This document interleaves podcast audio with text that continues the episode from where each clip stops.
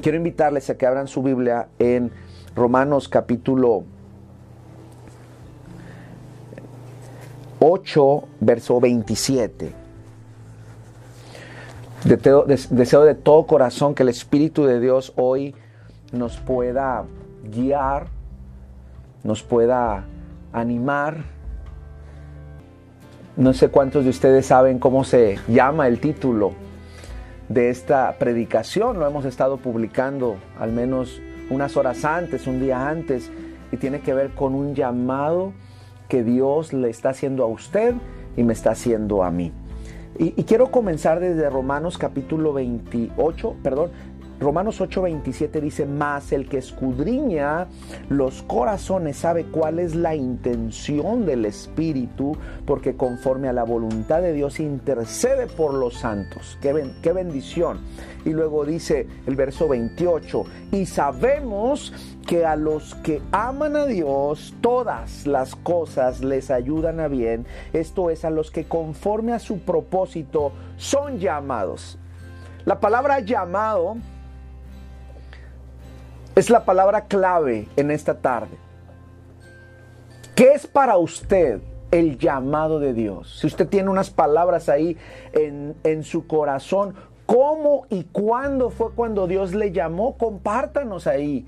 La palabra llamado es la palabra central del tema y es no es un llamado cualquiera, es el llamado de Dios. Y dice el verso 29, porque a los que antes conoció también los predestinó para que fuesen hechos conforme a la imagen de su Hijo, para que Él sea el primogénito entre muchos hermanos. Y a los que predestinó, a estos también llamó. Y a los que llamó a estos también justificó, y a los que justificó a estos también glorificó, que pues diremos a esto. Si Dios es con nosotros, hermanos, a ver, termínelo usted eh, en su casa. Si Dios es con nosotros, ¿quién contra nosotros? Así termina, así termina el, el verso y así está diciéndonos. Si Dios es con nosotros, ¿quién contra nosotros? Ahora, hermanos, en el nombre de Jesús quiero decirle que este es una escalera preciosa de crecimiento. El apóstol Pablo en otros lados, en otros momentos lo llama como que el Señor nos va llevando de gloria en gloria, nos va llevando a la madurez en el nombre de Jesús. ¿Cuántos queremos madurez espiritual? Ya no podemos ser niños fluctuantes. Después de esta pandemia, hermanos, la realidad que vivimos después de esta pandemia, eh, después de lo que hemos vivido, lo que se necesita en este tiempo es creyentes comprometidos con Dios, que se sepan llamados por Dios y que sepan el propósito de este llamado de parte de Dios. Así que eh, eh, este tiene, tiene que ser el objetivo de esta tarde. Si usted dice, ¿y Dios me estará llamando? Vamos a contestar esa pregunta conforme a la escritura.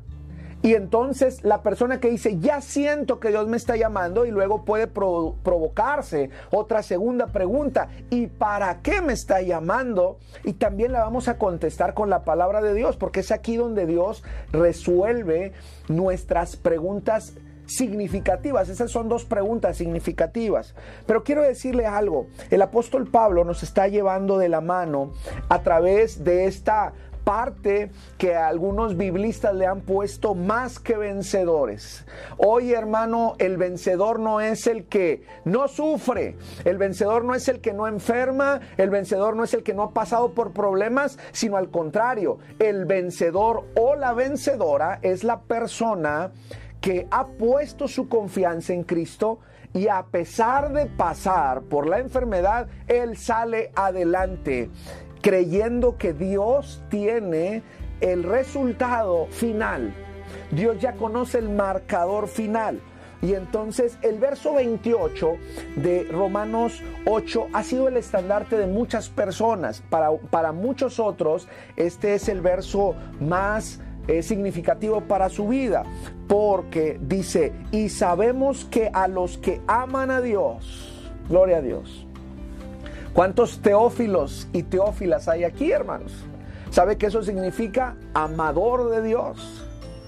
Cuando el Evangelio de Lucas y el Evangelio o el libro de Hechos se lo dedican a Teófilo, hay dos acepciones en la interpretación y una es que era un, una persona importante en aquel tiempo donde el doctor Lucas está convenciéndolo a través de toda una investigación sistemática y bien estructurada de que, de que el Señor Jesucristo tiene un propósito salvífico pero también otra acepción de la interpretación tiene que ver con que todos somos teófilos y, este mensaje es para todos aquellos que en algún momento amamos o buscamos amar a Dios un poco más cada día. Porque quiero decirle que el amor de Dios es constante.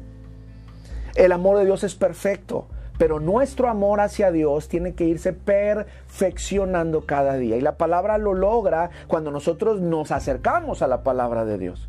Así que ¿Cuántos teófilos hay aquí? ¿Cuántos amadores de Dios? A los que aman a Dios. Es, me parece que es importante esta frase de introducción. A los que aman a Dios, todas las cosas. No está diciendo las cosas eh, importantes o menos importantes, dice, todas las cosas le ayudan para bien. Todas las cosas tienen un buen resultado, aunque aparentemente algunas de ellas no sean favorables, aunque aparentemente algunas de estas cosas para los que aman y las que aman a Dios sean dolorosas, sean tristes, sean de duelo. Dice, la palabra del Señor dice, todas las cosas ayudan, todas las cosas tienen un propósito, pero esto es conforme, dice, a los que conforme a su propósito son llamados y aparece, se abre el telón, esto sucede primero con los que aman a Dios y, y, que y son personas de carne y hueso como usted, de diferentes edades, de diferentes lugares, de diferentes países, que aman a Dios, andan en esta, en esta vida y, no suceden cosas. Todas las cosas les pasan. Y de repente puede suceder que la misma semana sucedan varias cosas adversas, ¿verdad? Y, uno dice, bueno, ¿qué está pasando? ¿verdad? ¿Por qué está sucediendo eso? Dios querrá eh, afirmar mi carácter, querrá eh, fortalecerme en la paciencia. ¿Qué, ¿Qué, quiere Dios? Pero de entrada nos desesperamos porque la vida no sonríe como nosotros quisiéramos que sonríe. Entonces, parece que en esta teología mexicana, ¿verdad? Del taco, ¿verdad? En una, en una orilla está el llamado y en la otra orilla está, hermanos, dice el propósito. E, e, en, en, una orilla están los que aman a Dios y en otra orilla está el llamado. Y ahí en el centro está Dios obrando soberanamente. Entonces, hoy le llamo y le hablo y le invito a todos aquellos hermanos que aman a Dios, pero también quieren sentir este llamado de parte de Dios, porque a todos ellos dice que Él nos conoció.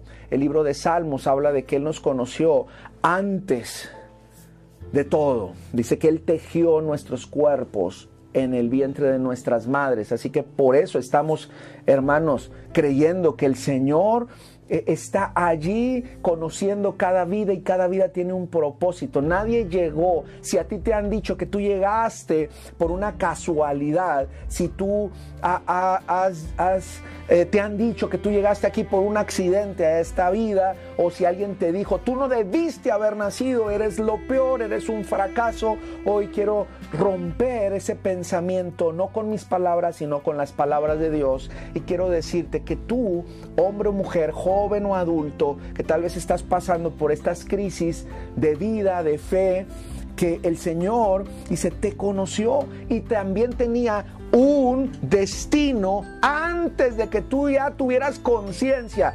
predestinó, ya había preparado las cosas para ti. Y la pregunta es, ¿quieres vivir el libreto de Dios o quieres vivir tu libreto? ¿Quieres vivir como, como en esta, en esta manera figurada de decir que, Dios es el director de la película y Él te dice, mira, yo, yo ya sé el principio de la película, sé el desarrollo del guion y sé el final del guion. Así que te conviene ajustarte al libreto y aquí te lo doy. Y a veces uno eh, toma el libreto y, no confía en el director. Y dice, no, no, no, no, no, yo creo que este libreto está mal, porque aquí en la mitad del libreto dice que me van a suceder cosas. Así que, ¿qué director es ese que, que permite que sucedan cosas?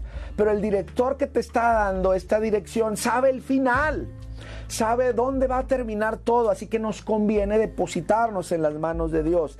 Y no solamente eso, porque dice que nos predestinó y a estos también llamó. Gloria a Dios. Otra vez aparece la palabra llamado. Él llamó.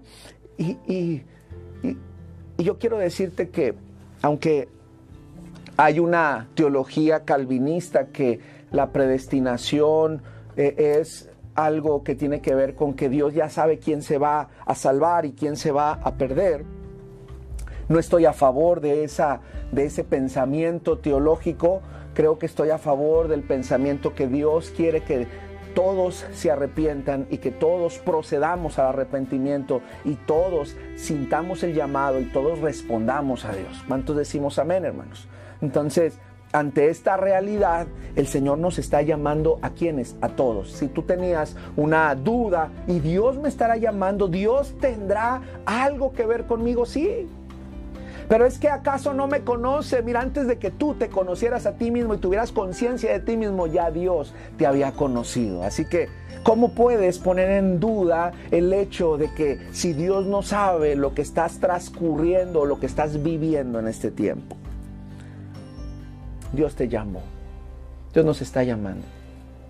He aquí estoy a la puerta y llamo y si alguno oye mi voz, ¿cómo vas a responder ante esto? ¿Cómo te llama Dios? ¿Cómo te ha llamado? ¿Cómo te está llamando en este tiempo? Ahorita, precisamente en este momento, Dios te está llamando a través de su palabra para que tú respondas y para que cuando respondas al llamado viene la otra palabra de Romanos capítulo 8 versículo 30, la última parte, y los justificó.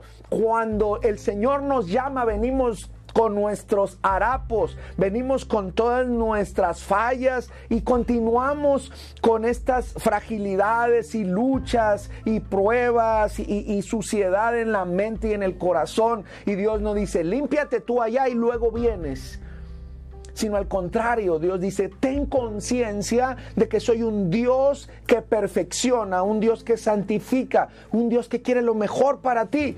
Así que yo te llamo y te justifico. Y la palabra preciosa de la justificación tiene una raíz doctrinal en Cristo. Usted y yo somos justificados solamente en Cristo. Nos llama y nos dice, ven, yo quiero que seas parte de mi pueblo. Yo no quiero que andes por allí en la vida dándote golpes en las paredes, tumbos en el mundo. Yo te estoy llamando. Y tal vez uno puede verse y decir, Señor, yo a mí me estás hablando y Dios dice a ti. Pero mira cómo estoy así. Pero mira los pensamientos que tengo. Pero mira, estoy batallando con un vicio así.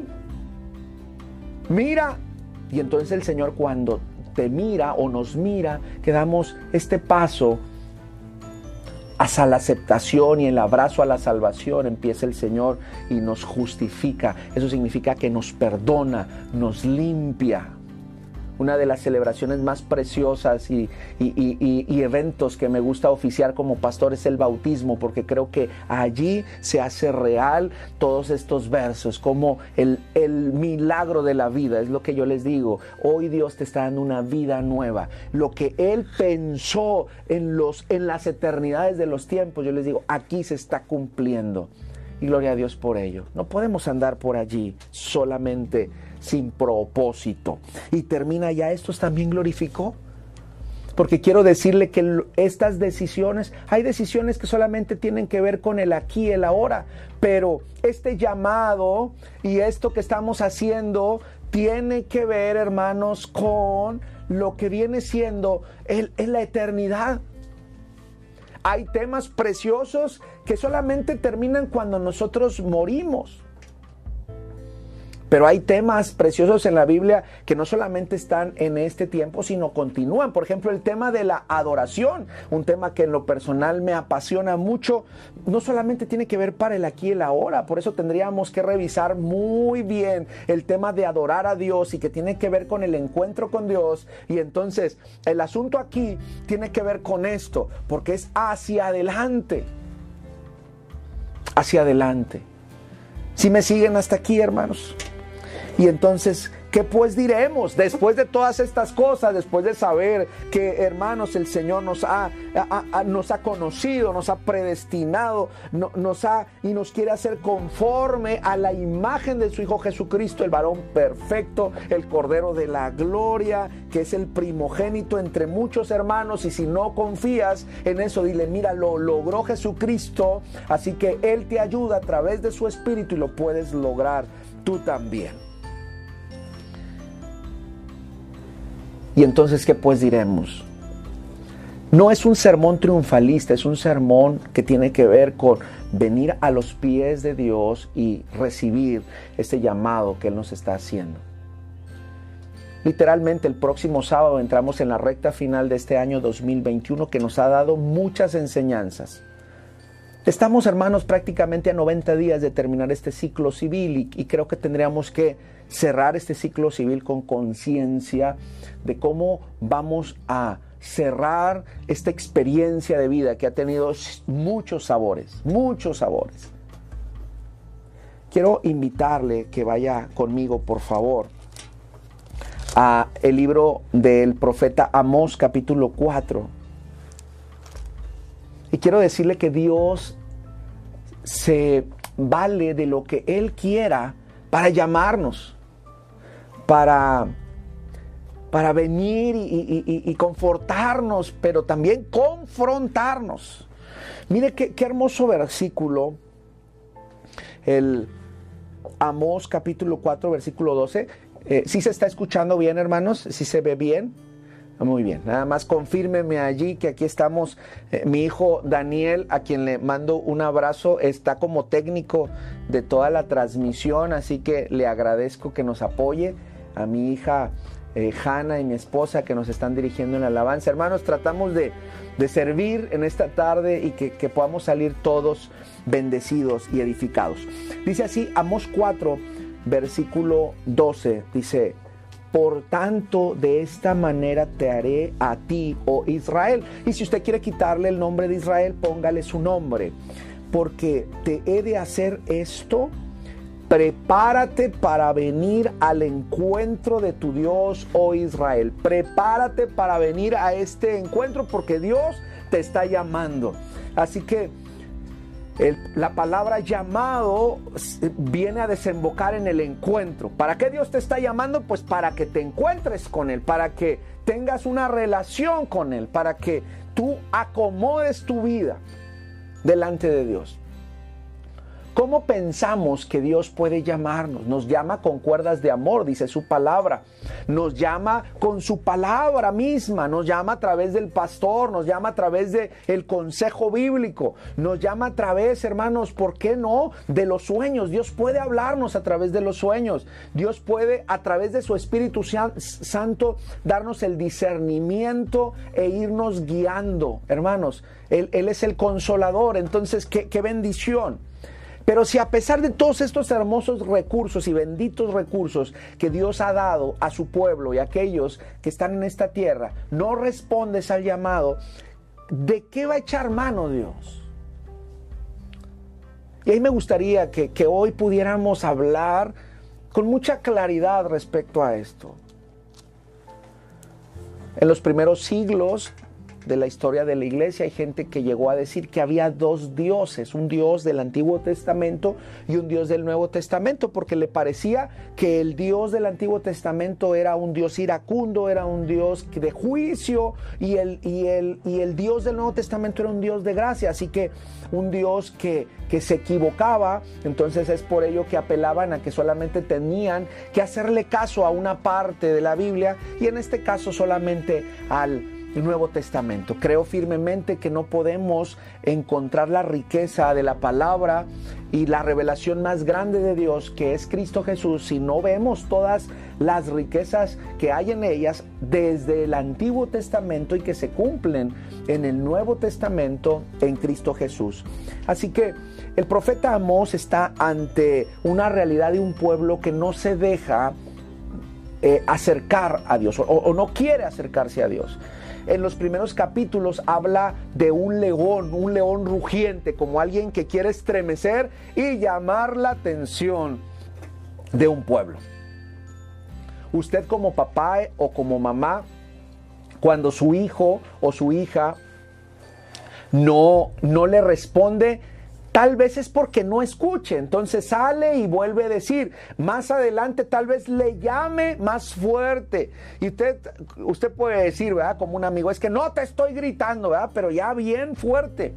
Y, y cuando el profeta está hablando de un rugido de león, es que Dios levanta la voz como Padre celestial y está queriéndonos decir, voltea a verme hijo, voltea a verme hija. ¿Cuántos de nosotros hemos estado ignorando la palabra de Dios? ¿Cuántos de nosotros hemos estado ignorando este llamado que Dios nos está dando, diciendo?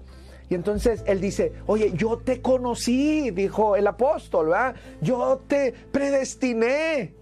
Y quiero que seas como, como la, imagen de Jesucristo. Y, y, es un llamado precioso. Y quiero justificarte, quiero glorificarte, quiero que estés en la gloria. O sea, quiero que estés cuando el reino de los cielos esté aquí. Eso es lo que quiero para ti. Y cuando tú no respondes ante estas realidades espirituales, pues yo quiero que tú simbres tu corazón y, y voltees a verme. Y, me parece que al menos en el profeta Amós hay cinco maneras en las cuales Dios en aquel tiempo le llamó a aquel pueblo. No estoy diciendo que esas sean las maneras en las que le va a hablar a usted o a mí, pero sí me hace reflexionar que todas las cosas ayudan para qué, hermanos? Para bien. A otra cosa que puedo decir es que Dios se vale de lo que Él quiere. Y mire lo que dice así, eh, Amós capítulo 4 versículo 6. Os hice estar a diente limpio en todas vuestras ciudades y hubo falta de pan en todos vuestros pueblos, mas no volvisteis a mí, dice Jehová. La primera cosa que dijo el Señor, ¿sabes que Yo te he estado llamando. ¿Y sabes qué sucedió? Que de repente tenías el diente limpio, así de... Ah, esta frase, eh, yo, no sé si de aquí la agarró mi abuelita, ¿verdad? Porque así nos decía, mira, traigo el diente limpio. ¿Y sabes qué significaba? No he comido absolutamente nada, ¿verdad? No sé, a esta altura, en las carreras del día, ¿cuántos traen el diente limpio, hermano? ¿Sí? Y no sé qué se les antoje cenar. Por aquí veo algunas miradas, ¿verdad? Entonces, pero mire lo que dice, os hice estar, Dios diciéndole, te hice estar a diente limpio y hubo falta de pan. ¿Y sabes por qué fue? Porque no volviste a mí, porque te he estado llamando, porque quiero, he querido un encuentro. De repente se reza llavecita para ver si el hambre te hacía voltear a verme y no porque te quiera matar de hambre, sino porque quiero que me voltees a ver, porque los propósitos míos son eternos, más que te llenes el estómago. ¿Me explico? Segunda manera, dice el verso 7, dice, también os detuve la lluvia tres meses antes de la siega. Si algo era complicado en aquel tiempo en un pueblo donde todo se abastecía a través del campo y el campo y la hierba daba de comer a los animales. Tenía que ver con la dependencia total de la lluvia. Y cuando Dios decía, te hice detener la lluvia y no llovió nada, y luego dice, y, y, y, en una parte y en otra no. No sé si le ha pasado eso, que, que usted ve la cortina y dice, ¿y por qué de este lado no llueve? ¿Y por qué de aquel lado sí llueve? Y uno dice, bueno, pues así son las nubes. Y hoy entiendo en Amós que dice que Dios tiene el control hasta de eso. Y luego habla de tres meses específicamente. Dios sabe hasta dónde. Dios sabe hasta dónde llamarnos. Él no nos va a dar una carga, no nos va a poner una prueba, Él no nos va, no nos va a hacer más, hermanos, de lo que, de lo que el propósito del llamado tiene. Y es voltear, nosotros voltear a ver al Señor. ¿Has sentido que la lluvia de bendición ha empezado a cesar en tu vida? ¿No te has puesto a pensar que Dios te está llamando tal vez a través de esta forma o esta situación? Todas las cosas ayudan para bien. La sequía ayuda para bien. La abundancia a veces nos hace olvidar al Dios que da la abundancia. Y entonces aquí el verso 8 dice, y venían dos o de tres ciudades, dice, y, y, bebían y no se saciaban, bebían y no se saciaban, o sea, una insatisfacción completa. Vivimos en una sociedad así, insatisfecha, y hasta que esta sociedad no se encuentre con Dios, no va a poder tener la plenitud. Y luego responde, y no os volviste a mí, dice Jehová. Y si avanzas, dice, y entonces herí viento solano con oruga, langosta y tus huertos. ¿Te acuerdas de lo que vivías? También hubo plaga. Y de eso yo también tengo control y dice, pero nunca volviste a mí. Y yo creo que Dios nos está llamando en esta tarde. ¿Has estado batallando en algún área de tu vida? ¿Te has salido de la cobertura de Dios? de la obediencia, del terreno de la obediencia. Te has salido del terreno de la voluntad de Dios. Y entonces empiezas a decir, pero ¿por qué me está saliendo esto así? Y entonces Dios responde, hasta ahorita ha dicho tres veces, mas no, has, no, no volviste a mí. Y Dios te está diciendo, vuélvete, vuélvete a casa. Y luego dice, envié mortandad, y, envíe violencia. Y también creo que Dios de repente permite estos, estas olas de violencia que hay en, los diferentes países. Y para que nosotros volteemos a, a Dios y digamos, Dios de la vida, Señor, Hoy más que nunca necesito estar cerca de ti. El problema es que vivimos en un tiempo donde nos acostumbramos a las páginas llenas de sangre de los periódicos y de las redes sociales y decimos, ya es normal vivir así cuando Dios nos está llamando, llamando. Y el verso 11 dice, os trastorné. Y luego termina, mas no volviste a mí. Dios dice, yo te estoy simbrando, voltea a verme, Dios te está llamando. Ven a mi encuentro. Y llega el verso 12 donde dice, prepárate, prepárate para venir al encuentro con tu Dios, oh Israel. Hermano, ¿cómo Dios te está hablando a ti? Si tú dices, hermano, mi vida va y está dando fruto al 100 por uno, yo te digo, gloria a Dios. Qué bendición por ello. Pero hoy es importante darnos cuenta que tú y yo necesitamos responder a este llamado. Y quiero tener un ejemplo bíblico que está basado en Éxodo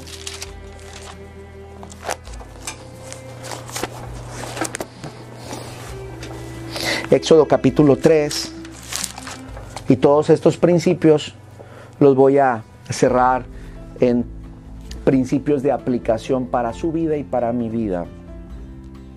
Y quiero hablar cuando Dios llamó a Moisés.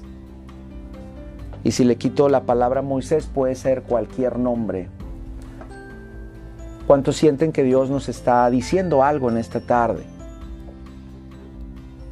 Que Dios nos está diciendo, entonces el diente limpio tiene que ver con que me vuelva a Dios. Entonces la realidad es que estoy viviendo, todas las cosas ayudan para bien, acuérdate. Dios te ama, tú lo amas, de repente nos desconectamos, es como si perdiéramos la señal del wifi, ¿verdad? Y Dios dice, quiero que te reconectes conmigo. ¿Para qué? Para que vivas en comunión conmigo. Y cuando usted se desconecta de la red, empieza a carecer, ya no tiene comunicación con esto, ya no le funcionan ciertas aplicaciones, ya no se puede comunicar igual con los demás. Es exactamente lo mismo. ¿Por qué no me puedo comunicar con mi esposa? Porque te desconectaste de Dios. ¿Por qué no, no te puedes comunicar bien con tus hijos? Porque te desconectaste del Dios de la familia, el Dios que ama a la familia. ¿Por qué te llevas mal con toda la gente en tu trabajo? Porque te desconectaste con Dios, porque eres violento porque te desconectaste con el Dios que puede controlar tu carácter y te puede ayudar. Y todo tiene que ver con eso. ¿Por qué estás batallando? Porque te desconectaste con, de Dios. Entonces Dios dice, ven al encuentro. Dios te está buscando ante este encuentro. Dios te está buscando en esta tarde. Déjate encontrar en el nombre de Jesús. Y dice así, Éxodo 3, Dice, apacentando Moisés las ovejas de Jetro, su suegro, sacerdote de Madián, llevó las ovejas a través del desierto y llegó hasta Oreb, monte de Dios, y se le apareció el ángel de Jehová en una llama de fuego en medio de una zarza, y él miró y vio que la zarza ardía en fuego y la zarza no se consumía, y entonces Moisés dijo, iré yo ahora y veré esta grande visión porque causa la zarza que no se quema y viendo Jehová, viendo Jehová, está en todo nuestro Dios, que él iba a ver, lo llamó, lo llamó, la palabra clave, lo llamó Dios en medio de la zarza y dijo, Moisés, Moisés, que conoce nuestro nombre, le dijo, heme aquí, y luego dice el verso 5, no te acerques quita tu calzado de tus pies, porque el lugar que tú estás pisando es tierra santa. Y dijo, yo soy el Dios de tu padre, Dios de Abraham, Dios de Isaac y Dios de Jacob. Entonces Moisés cubrió su rostro porque tuvo miedo de mirar a Dios. Y el verso 7, dijo luego Jehová, bien he visto la aflicción de mi pueblo que está en Egipto y he oído su clamor a causa de sus eh, exactores, pues he conocido sus angustias. Hasta ahí. Es todo lo que voy a leer y vamos a sacar principios de aplicación final para esta reflexión. Puedes no poseer nada. Puedes estar cuidando las ovejas de alguien, en este caso del suegro, y no poseer absolutamente nada. Pero mientras tengas un llamado de Dios, eres la persona más bendecida, afortunada, y eres una persona con propósito. El mundo en esta tarde y en siempre nos dice que tú eres lo que tienes.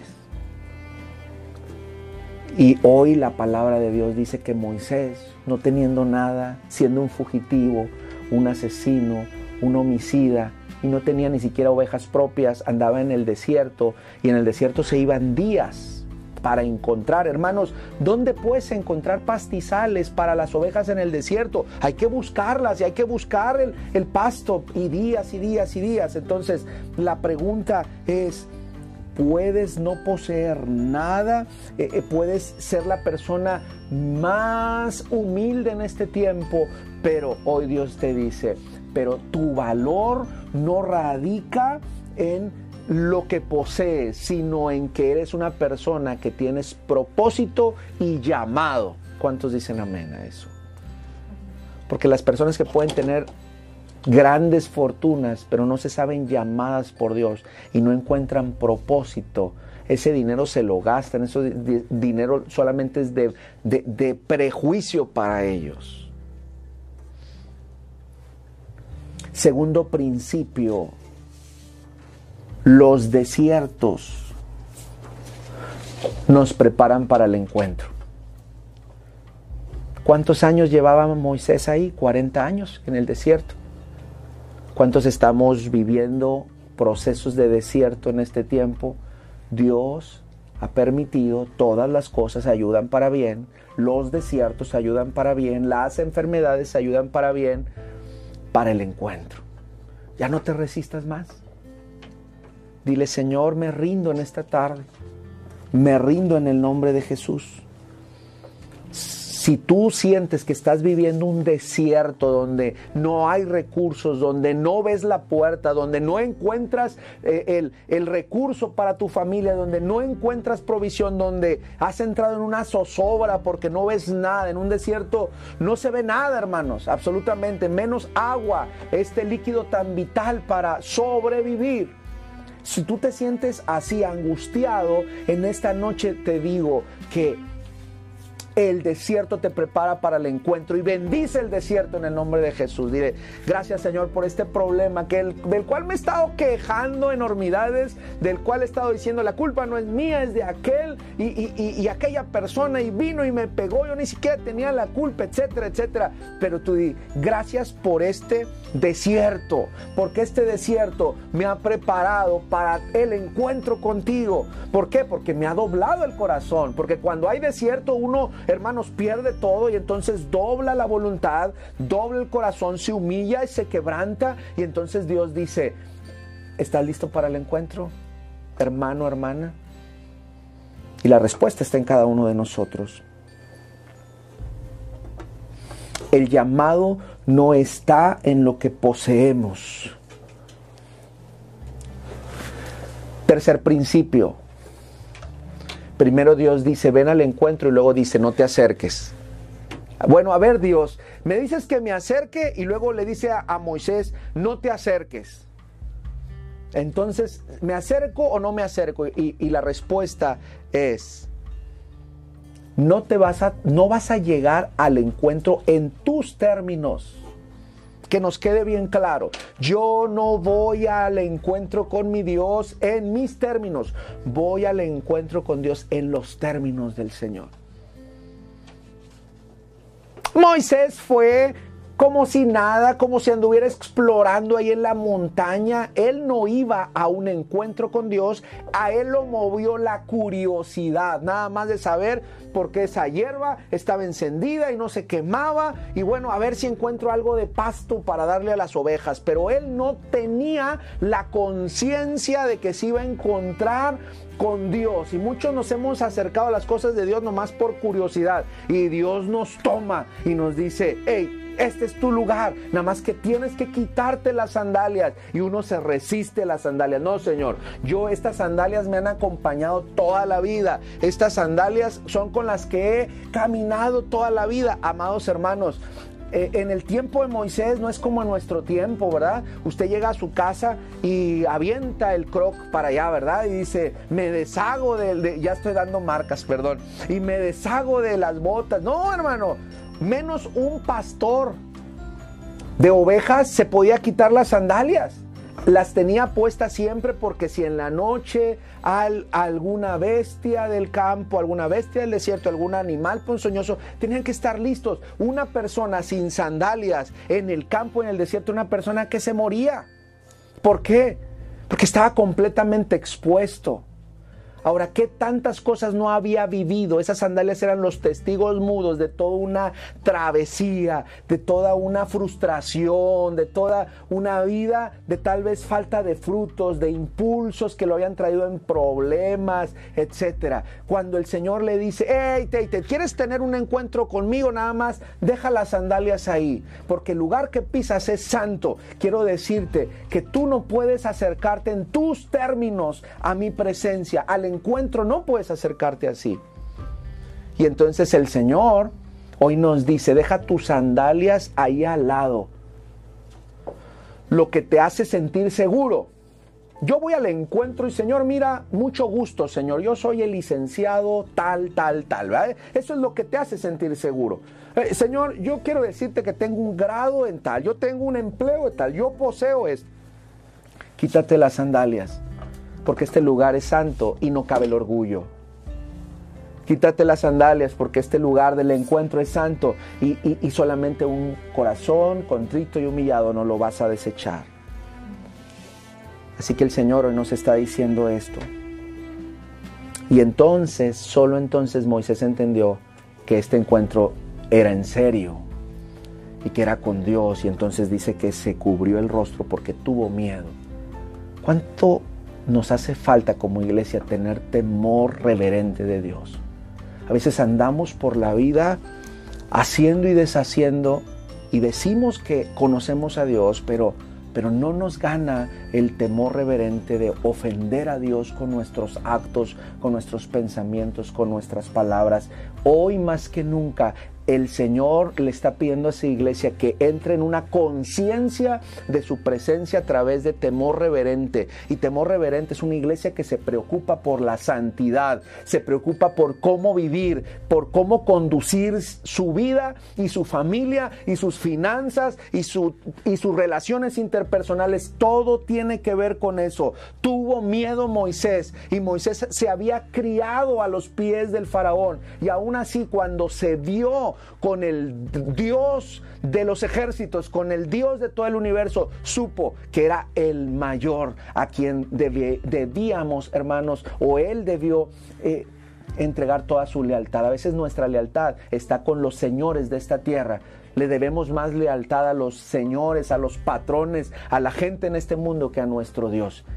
Y hoy la palabra de Dios nos está diciendo es tiempo hermanos, es tiempo, hijos, es tiempo, pueblo, de empezar a vivir en un temor reverente porque el Señor Jesucristo pronto viene y viene, prepárate al encuentro, dice Dios. Y lo último que quiero decirte es que el llamado no se trata de nosotros. El llamado de Moisés no se trata de él. Si tú crees que el Señor nos llama para que sintamos muy bonito cuando cantamos, quiero decirte que es muy limitado y pobre esa visión si el Señor dice que, te está llamando para que vayas a la iglesia y porque tal vez no te habías congregado, pero ahora te puedes congregar para que pases una hora, hora y media, dos horas en un culto, es muy pobre la visión. Tu llamado tiene propósito de liberar en el nombre de Jesús y, y compartir el Evangelio liberador, quiero decir, de todo el entorno en el cual tú vives. Cuando Moisés encuentra el propósito, Dios le dice, tú has sido llamado porque mira, en mi misericordia escuché el clamor de un pueblo y sé quién eres y sé lo que has hecho. Y qué bueno que te quitaste las sandalias porque así no puedo trabajar contigo. Y ahora que ya estamos hablando en mis términos, dice Dios, quiero decirte que necesito que hagas una misión. Y la misión es que te levantes como libertador y vayas al, pueblo de Egipto y traigas a mi pueblo a adorar, porque este pueblo que lleva 400 años ahí en Egipto no ha tenido un verdadero encuentro conmigo. Así que tu llamado tiene que ver con que Dios nos está dando como propósito traer a otros en el nombre de Jesús a que tengan un encuentro con Dios. Toda la gente que está a tu alrededor en el trabajo, en la escuela, en el vecindario, Muchos de ellos están batallando porque su encuentro, su comunión está rota con Dios y solamente la manera de restaurarles a través de Cristo. No se trataba de Moisés, se trataba de un pueblo al que Dios amaba en medio de sus imperfecciones, en medio de todos, pero no se había olvidado de ese pueblo. Y Dios, si tú te has, te has apartado del camino de Dios, Dios no te ha olvidado. Y Dios hoy te está llamando al encuentro. Pero si tú eres de las personas que dice, yo me siento llamado por Dios, quiero decirte que el llamado no es nada más a que vayas a la iglesia. El llamado es a compartir el mensaje del encuentro de Dios con el ser humano a través de Cristo Jesús. Gloria sea nuestro Dios. Así que dice el Señor, he descendido a librarlos.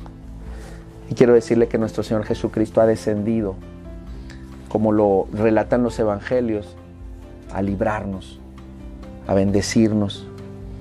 Así que si alguno de ustedes en esta tarde ha sentido que Dios le ha llamado a su corazón, haga una oración conmigo y póngase a cuentas con Dios y que el Señor nos fortalezca, nos llene de su presencia y nos permite estar muy conscientes de los tiempos que estamos viviendo. Son tiempos en los cuales Dios dice, hoy es el día de salvación.